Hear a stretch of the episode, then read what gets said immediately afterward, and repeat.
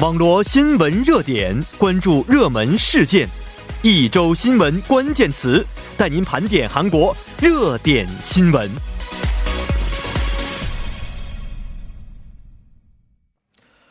读懂新闻关键词，聚焦韩国热门事件。每周五的一周新闻关键词呢，将会邀请从事新闻工作的两位记者朋友，一同盘点一下关键词，并解读其背后的新闻含义。那今天呢，做客我们节目的嘉宾呢，一位是来自朝鲜日报网的徐成徐记者，你好，嗯，主播好，各位听众朋友们，大家晚上好。你好。那另外一位呢，是来自我们人民网的夏雪夏记者，你好。主播您好，大家晚上好。嗯，夏记者好长时间没见了，是吧？有两周了吧？啊对两周时间没见、嗯对最近很忙吗？还是？对，年初年初稍微有点忙，有点忙，嗯是不是？嗯，是的。然后最近这中韩两国关系也改善很多，是吧？对，今年嗯应该也会有很多的好很消多息的好消息带给跟大家。等对大家。所以作为人民网的记者，我觉得这样的消息一定会是这个及时要发布的，因此这段时间应该是非常忙碌的。对，嗯等到时候会第一时间传递给大 家。有没有什么内部消息？ 有没有有没有什么内部消息说咱们习主席什么时候来？嗯官方定了吗？ 定了吗？这个应该中他韩们应政该府还没商定还没呢，商所以定啊 对， 他们应该是最后最后啊啊，，你们可这可能能最后可能拿到稿子稿子之后，然后再发布是吧？啊，下雪记者不会参与到其中的这个决策是吗？啊，决策应该轮不 到我。是只管发布就可以了，是不是？嗯，好，那下周啊就是我们的春节了啊，呃，以前问了我们许记者说要回国是吧？对我回嗯，国要回国，哪号走来的？二十二号，下周三他说啊，咱俩一天差不多是吧？啊你也是嗯，一差不多，我二也是十二那天啊。啊下雪记者呢回去吗？嗯，我也是，什么时候走？也是也是23啊，对那号嗯都是耶历二十八，是不是？对对对，因为中国对过的因为是相当于过的是三十儿那天，对对对，所以对到之后二十九陪妈妈爸爸买点东西，对三十对就开始对准备主过要年是了因为再往后机票就太贵了， 嗯没错，所以得提前点儿现走。在的机票都平时两倍了，已经嗯真的是承担不起，是吧？想划船划回去的感觉，现在啊。嗯好，来看一下今天我们的这个一周新闻关键词啊。第一个关键词呢是由我们的呃徐记者带来的，嗯，第一个关键词是 s e v o l h o d o K，这是一条关于世越号的最新信息。嗯，这是一四年呢，这个世越号事件当时呢，青瓦台官员李正玄呢，也是如今的国会议员啊，嗯他因干涉这个媒体报道，违反了放送法。昨天是韩国大法院判处其罚款一千万韩币。哦，这么一条消嗯息啊，那为什么今天把它作为我们的新闻关键词第一个来去表达呢？嗯，因为是这样，因为世越号的话，因为对于很多韩国人来说是韩国历史上呃一件永远避不开的这样的一个话题没嘛，错，也是事件。嗯那么近几年呢，针对这个世越号事件的独立调查以及媒体报道呢，揭露了事件背后的很多黑幕，嗯呃、也还原了事件的真相。在某种意义上来说呢，也是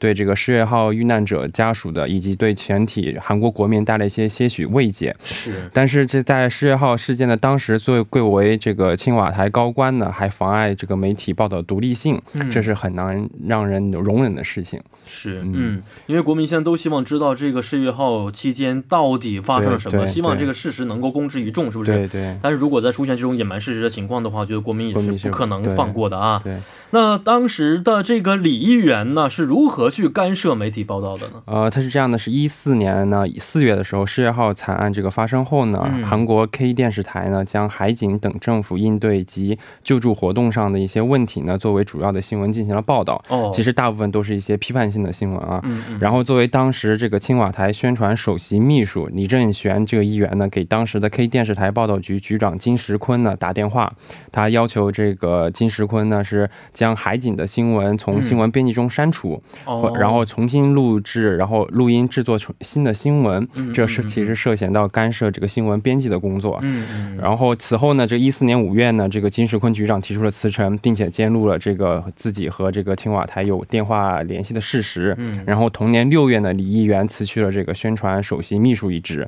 他还因违反这个放送法被告发。嗯然后在之后的一六年呢，全国媒体工会等七个媒体组织呢召开了记者会，嗯公布了这个李议员跟金石坤局长的这个录音文件。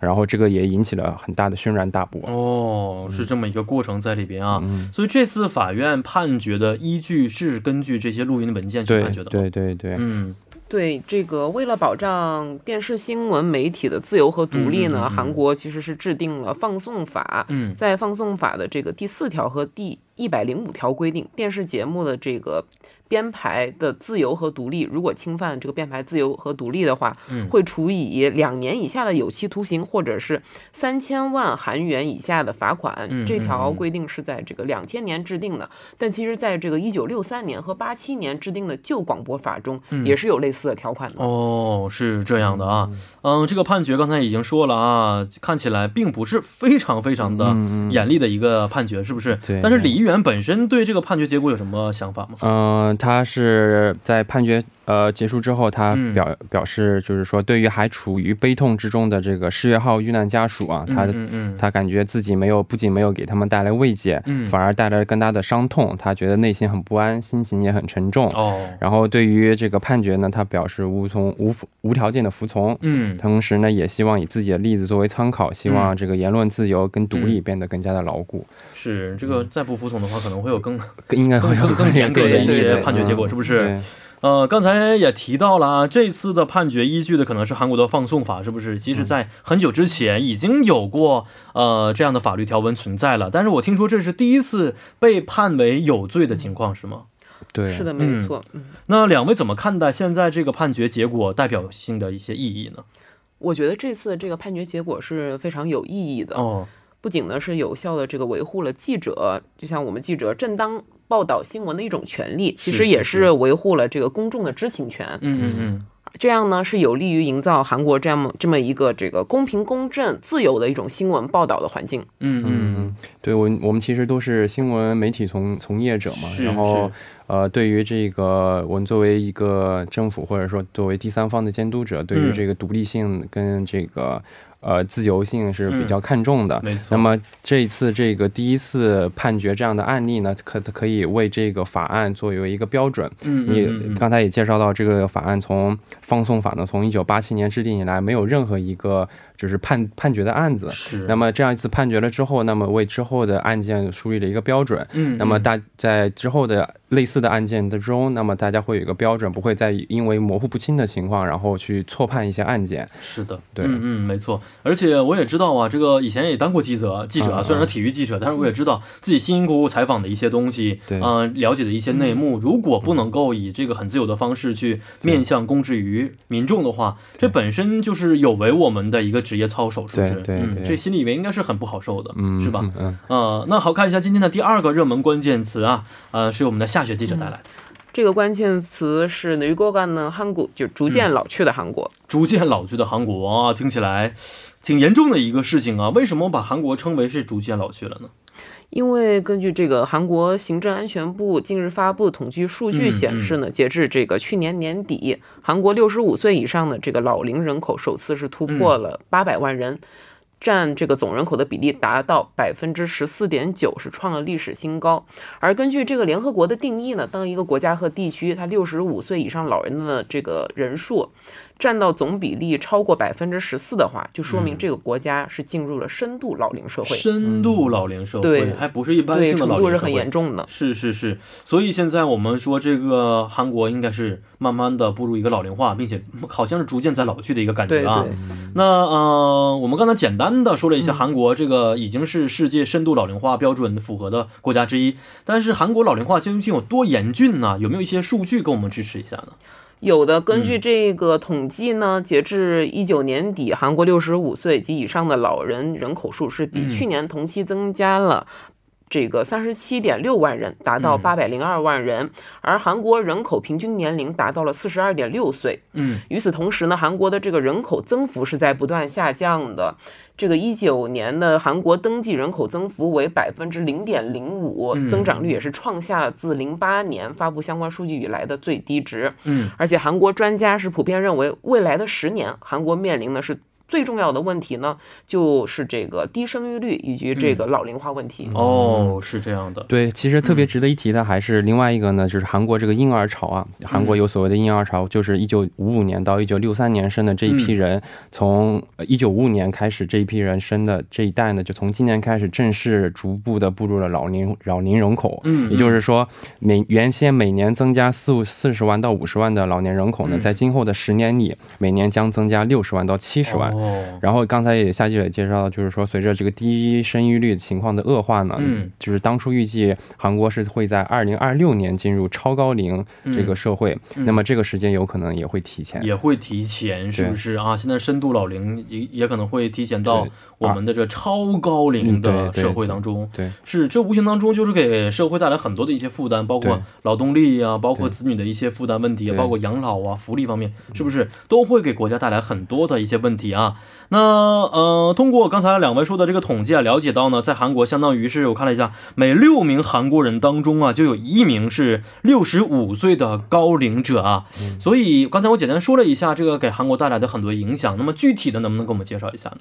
呢？首先呢，这个人口老龄化的问题给这个韩国的经济发展会带来非常沉重的负担。嗯目前韩国开发研究院发布的报告就显示呢，人口老龄化已经成为这个韩国经拖累韩国经济最重要的因素。嗯，韩国经济增长率呢，可能将在今后的二十年内跌破百分之一。报告认为呢，提高这个韩国老龄人口的劳动参与度，嗯能够这个减缓经济增长率下降的速度，同时嗯呢，可以减少这个高龄人口带来的一些赡养的负担。嗯，是这样的，另外一方面就是说，刚才老年这个人口啊，有一些这个问题之外，其除了这个，还有一个像老年现在这个贫困这个问题啊，没也错呃也显得会越发明显了。这也是成为是这个韩国社会共同需要解决的一个课题。嗯那么，根据这个韩国金融研究院呢最近发布的这个《韩国老人贫困率现状和启示报告书》显示呢，以二零一七年为例，那么韩国老人的贫困率呢是百分之四四十三点八，哦，那么这比这个就是说经济合作开发组织会员的平均值高出了三倍左右。三倍啊、左右，对对对，所以哦说这是就是韩国这个老龄老年人口啊，这个嗯贫困率还是非常高的。是百分之四十多，我觉得对相当于有一小半儿都是处在对贫困的对生活圈对当中，所以说这个问题需要韩国全社会进行解决，可能会对韩国带来一些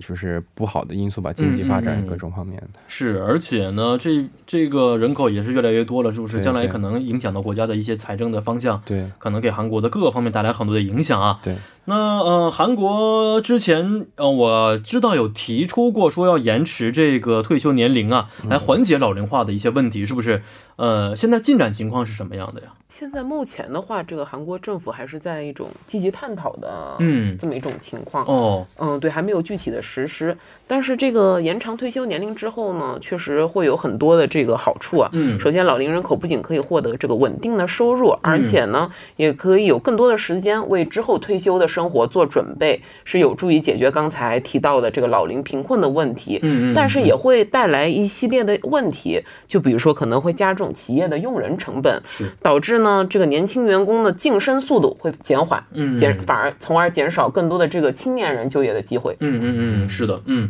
所以啊，两位看来，现在韩国有没有一些方法能够借鉴其他国家啊，嗯一些方式能够使得韩国的老龄化的问题得到一些解决呢？嗯、那我介绍一下英国的这个案例吧，因为嗯英国是世界上第一个工业化国家嘛，嗯嗯也是嗯较早面临这个老龄化挑战的国家。嗯那么随着这个老龄化的增加呢，这个英国也面临劳动力不足啊、养老金支付等困难。嗯，那么在长期应对这个老人口老龄化带来的问题呢，英国是积累了比较丰富的经验，采取了例如说延迟退休，包括这个社区卫生服务养老。然后，或者是利用国际移民等措施，较为成功的应对了老龄化带来的各种生活、这个社会经济问题。嗯嗯嗯嗯呃嗯，，比如说这个英国社区的这个照顾模式啊，它比较发达，是它应应用于各个各个广泛的领域，比如说生活方面啊，比如说心理方面的支持啊，嗯嗯嗯然后这个还是很很健全的所以一从套。各个方面，相当于英国都是为老年人提供了很多的一些根本的保障，对是不是对？嗯，好的。那让我们简单的稍事休息之后，再回到今天第二部节目当中。稍后呢，将会由播报员连燕为您送上二十八分在韩生活实时消息。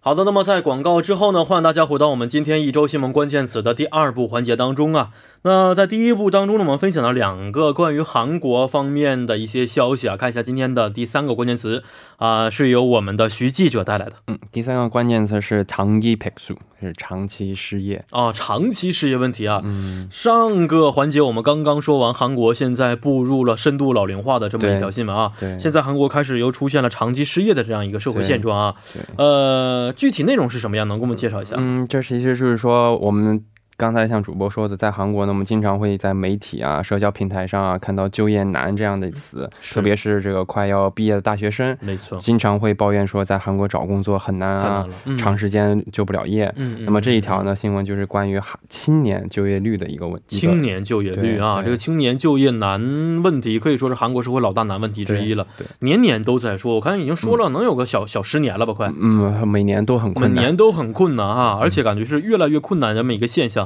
那韩国现在青年失业率究竟有多严重呢？嗯，这个据二零一八年呢，这个一个数据显示呢，韩国二十五岁至二十九岁年轻失业人口啊，占总失业人口占比是百分之二十一点六，嗯这个是位居 OECD 三十六个成员国首位，嗯，然后丹麦跟墨西哥紧随其后，但是它这个丹麦是十九点四，墨西哥是十八点二，还是跟韩国有一些差距的。嗯有一些差距的，嗯嗯是的，没错。呃，但是我看了一下啊，包括有的时候啊，身边的朋友他们想在韩国找工作的时候，都会通过网站呐、嗯或各个软件去进行找工作啊。嗯而且我也听说很多企业这个招工也出现了一些难的问题啊。嗯，但是为什么现在招工也难，就业也难？两位有没有分析过其中的一些原因呢？其实最主要的原因还是这个韩国的中小企业和大企业之间在在工资和这个福利上的差距非常大。嗯，嗯嗯所以说呢，大部分韩国年轻人只想进入大企业工作，大企业嗯对，是所以很多这个准备就业的年轻人是宁愿长时间待业，也不愿意嗯进入这个、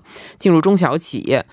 就像我们之前跟跟主播分享过一个新嗯嗯闻，叫做“下项就业”，你还记得吗？啊，知道，哦就是嗯有很多高学历、低就业的年轻人，如果一那个新闻之前就说过，一旦你进入这个中小企业之后呢，嗯。就很难再跳槽到大大企企业。业了，是对，嗯嗯，所以大家可能说啊，宁可我好好的根据这一段时间好好学习，多准备一些对材料，对多培养一些能力，也要一步一下子进入大企业，对也不希望在中小企业这种的地方嗯去浪费时间，是不是？对，是其的实不仅是是像说的大企业啊，哦就是说韩国年轻人现在最近也特别希望去做公务员。对，然后像据这个中央日报一个数据显示，二零一嗯九年大学生呢，包括大学应届生啊，百分之四十呃四分之一的人都在准备这个公务员的考试。嗯嗯嗯，然后，但是呢，这公务员的考试竞争又特别激烈，平均呢是一百个人在竞争一个岗位。一百个竞争一个对，啊，所以说不仅是大企业，他们公务员也竞争激烈。如果说是大企业跟公务员都竞争不上的话，他嗯们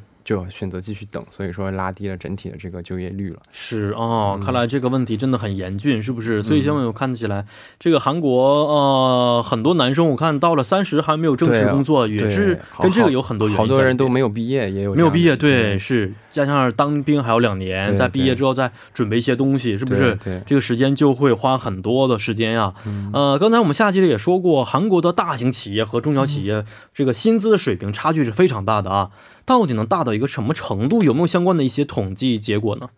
嗯，徐记者，呃，是据韩国这个统计厅二零一九嗯年末呢、发布的这个二零一七年劳动岗位划分的这个收入报告呢嗯，二零一七年中小企业员工的月均工资是二百二十三万韩币，嗯，仅为大企业月均工资的百分之四十五点七，一半还不到嗯，大企业的工资每个月工资平均是四百八十八万。哦、这个中小企业可能一半都不到，对嗯对对，，是，看来差距是非常大的。啊嗯，一万不到，真是。对对，这个有点儿有点儿有点儿严嗯有重点有点嗯是吧？是我们知道，其实德国也是中小企业非常强盛的一个国家，嗯但是中小企业的待遇其实跟大企业没有什么特别大的对对差距，才能够使德国成为一个世界强国之对一。对对，是这个韩国的差距就表现出来了啊。那现在我觉得很多的已经快三十的朋友也都是说自己是陪宿，是不是？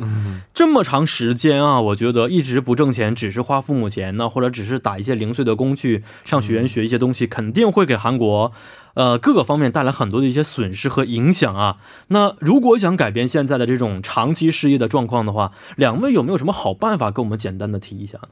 像韩国有专家就表示呢，像日本的情况的话，日本的企业基本上它刚进入新人时候的话，它的工资不会很高的。嗯嗯这样的话呢，企业在招聘新人的时候不会有太多的太多的压力。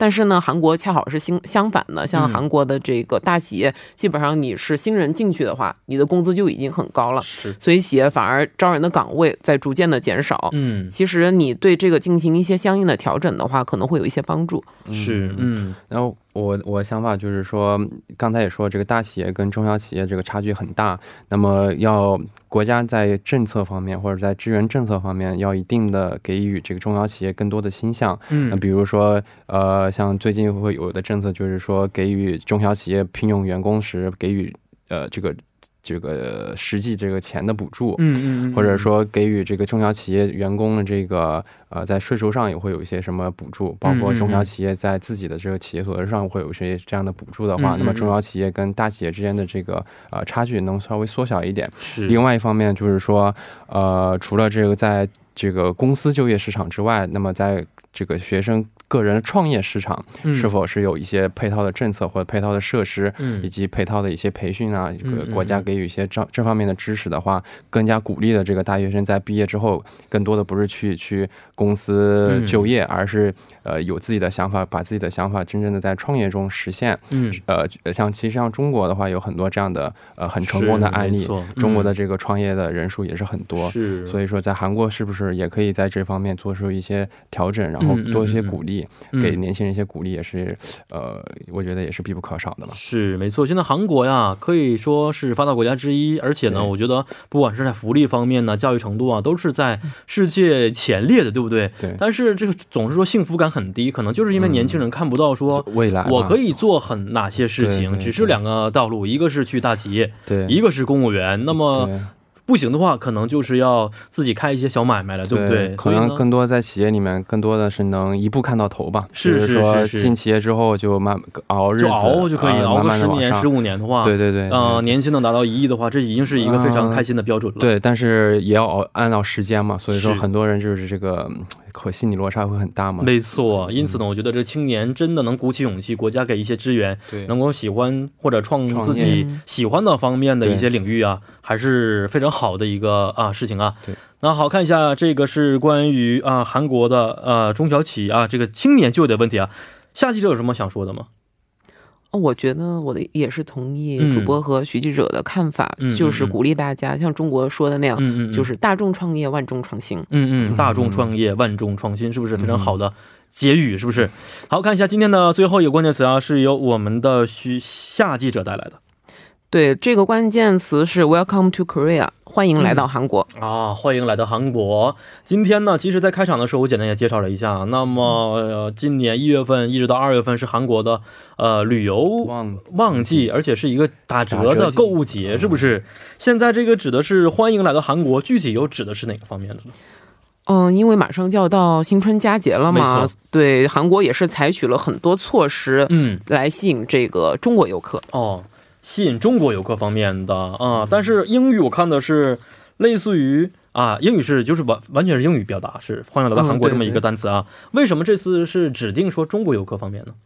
因为就在这个前几天呢，嗯韩国的这个驻华大使馆是发了一个官方的通告，嗯，为了鼓励这个中国年轻的在校大学生能够更过方更加方便的来到这个韩国旅游，促进这个中国年轻学生访韩交流，所以嗯韩国的法务部决定在二零二零年寒假和暑假期间实行这个豁免中国在校大学生访韩单次旅游观光签证这个申请费哦，免费的这么一种全新的政策。凡是在韩在中国就读这个四年全日制在校的大学生，拟定这个寒暑假期间赴韩旅游的话，自即日起免除这个短期访韩观光单次签证的申请费，大概是这个二百八十元人民币左右。哦，也是鼓励中国游客来到韩国进行旅游的这么一个政策啊。对而且也知道这个，其实散客、自由行的一些年轻人也是，嗯，最能消费的一部分。对不对对，看来真的是抓住了精髓的方面啊。嗯那其实我觉得，其实很多中国的除了大学生，中小学生也都会把韩国作为一个休学旅行的对目的地对来进行旅游啊。嗯真实情况也是这样的吗？嗯，是根据这个韩国观光公社啊十三日的消息呢，这个寒假期间啊，就是在嗯一月份、二月份的寒假期间，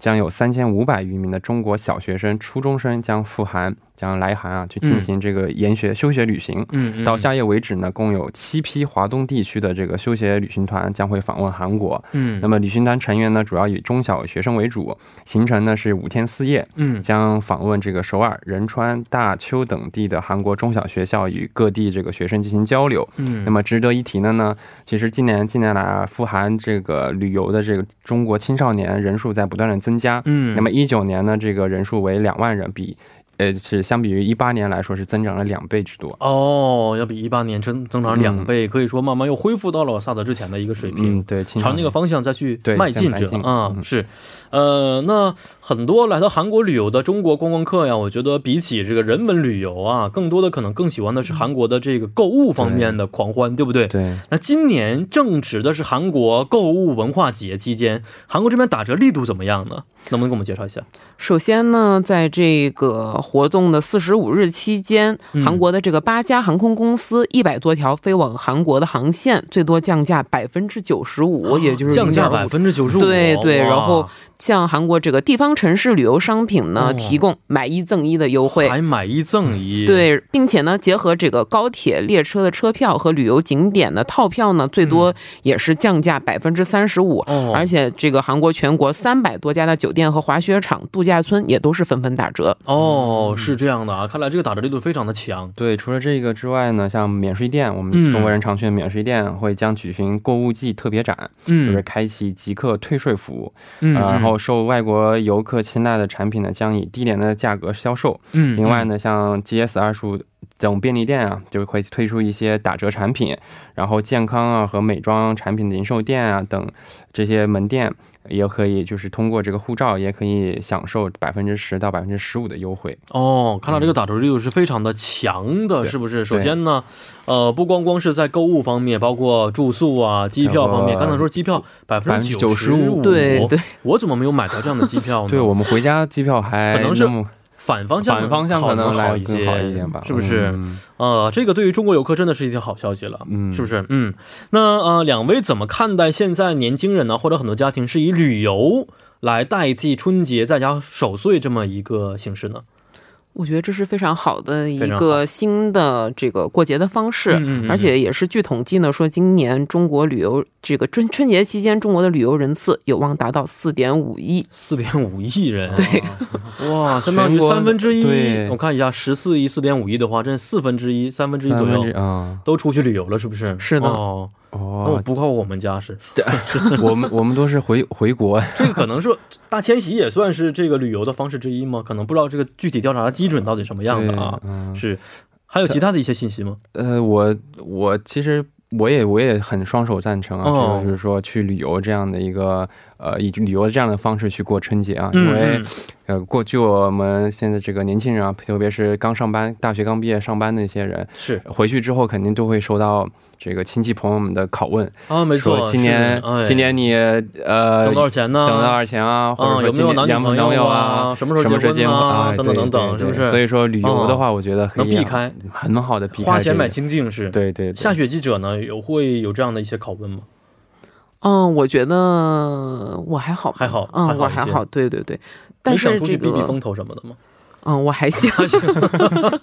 是，嗯。所以了，如果说中国的游客来到韩国的话，那夏记者有没有什么想推荐的一些地方？啊， 我比较推荐韩国的江原道。江原道，对，江原道的话，首先是离这个首都圈比较近很嘛，近是去也比较方便。是其次呢，可以。韩韩国的江原道也是被称为这个韩国的绿肺没，错自然环境是非常好，而且大家也可以去滑雪啊。而且真的是没人呢，所以啊，对，这也少， 就是很很对去哪儿都很挺修方养便生对息。对，而且酒店也比较便宜，那边是要比首尔便宜好多、而且整个环境也非常的好。嗯，对对，是还能看到大海什么的。，对对，那徐记者呢，有什么想推荐的地方？我还是首尔吧，首尔哪儿呢？首尔哪儿？首不尔要说明洞蛮山这的地方啊。呃，首尔整体吧，因为整体对于可能呃没有来过韩国的人来说，嗯来第一次来韩国的话，我觉得还是得来首尔，啊，那倒呃是，，也就能代表整个韩国的这一个风格，嗯嗯，也能在嗯首尔能玩到各种各样的东西吃吧，喝玩的都可以在这儿对对对去享受得到。对，春节的时间，呃，如果是跟家人一起的话，嗯不论不论是跟家人或者朋友吧，都是来的都是挺嗯不错而的一且个春节选择。西安首尔应该没有人。没有人、啊也方便，关键是对是不是对对啊、对好，今天也是非常的感谢二位啊，那提前预祝两位新春快乐了，咱们嗯可能年后再见对了，是年不后是的？演戏。年后再对见，对，好嗯，那主播新春快乐。谢谢啊新春快乐。好啊，那好的，下面为您带来的是今天的帮您解答板块。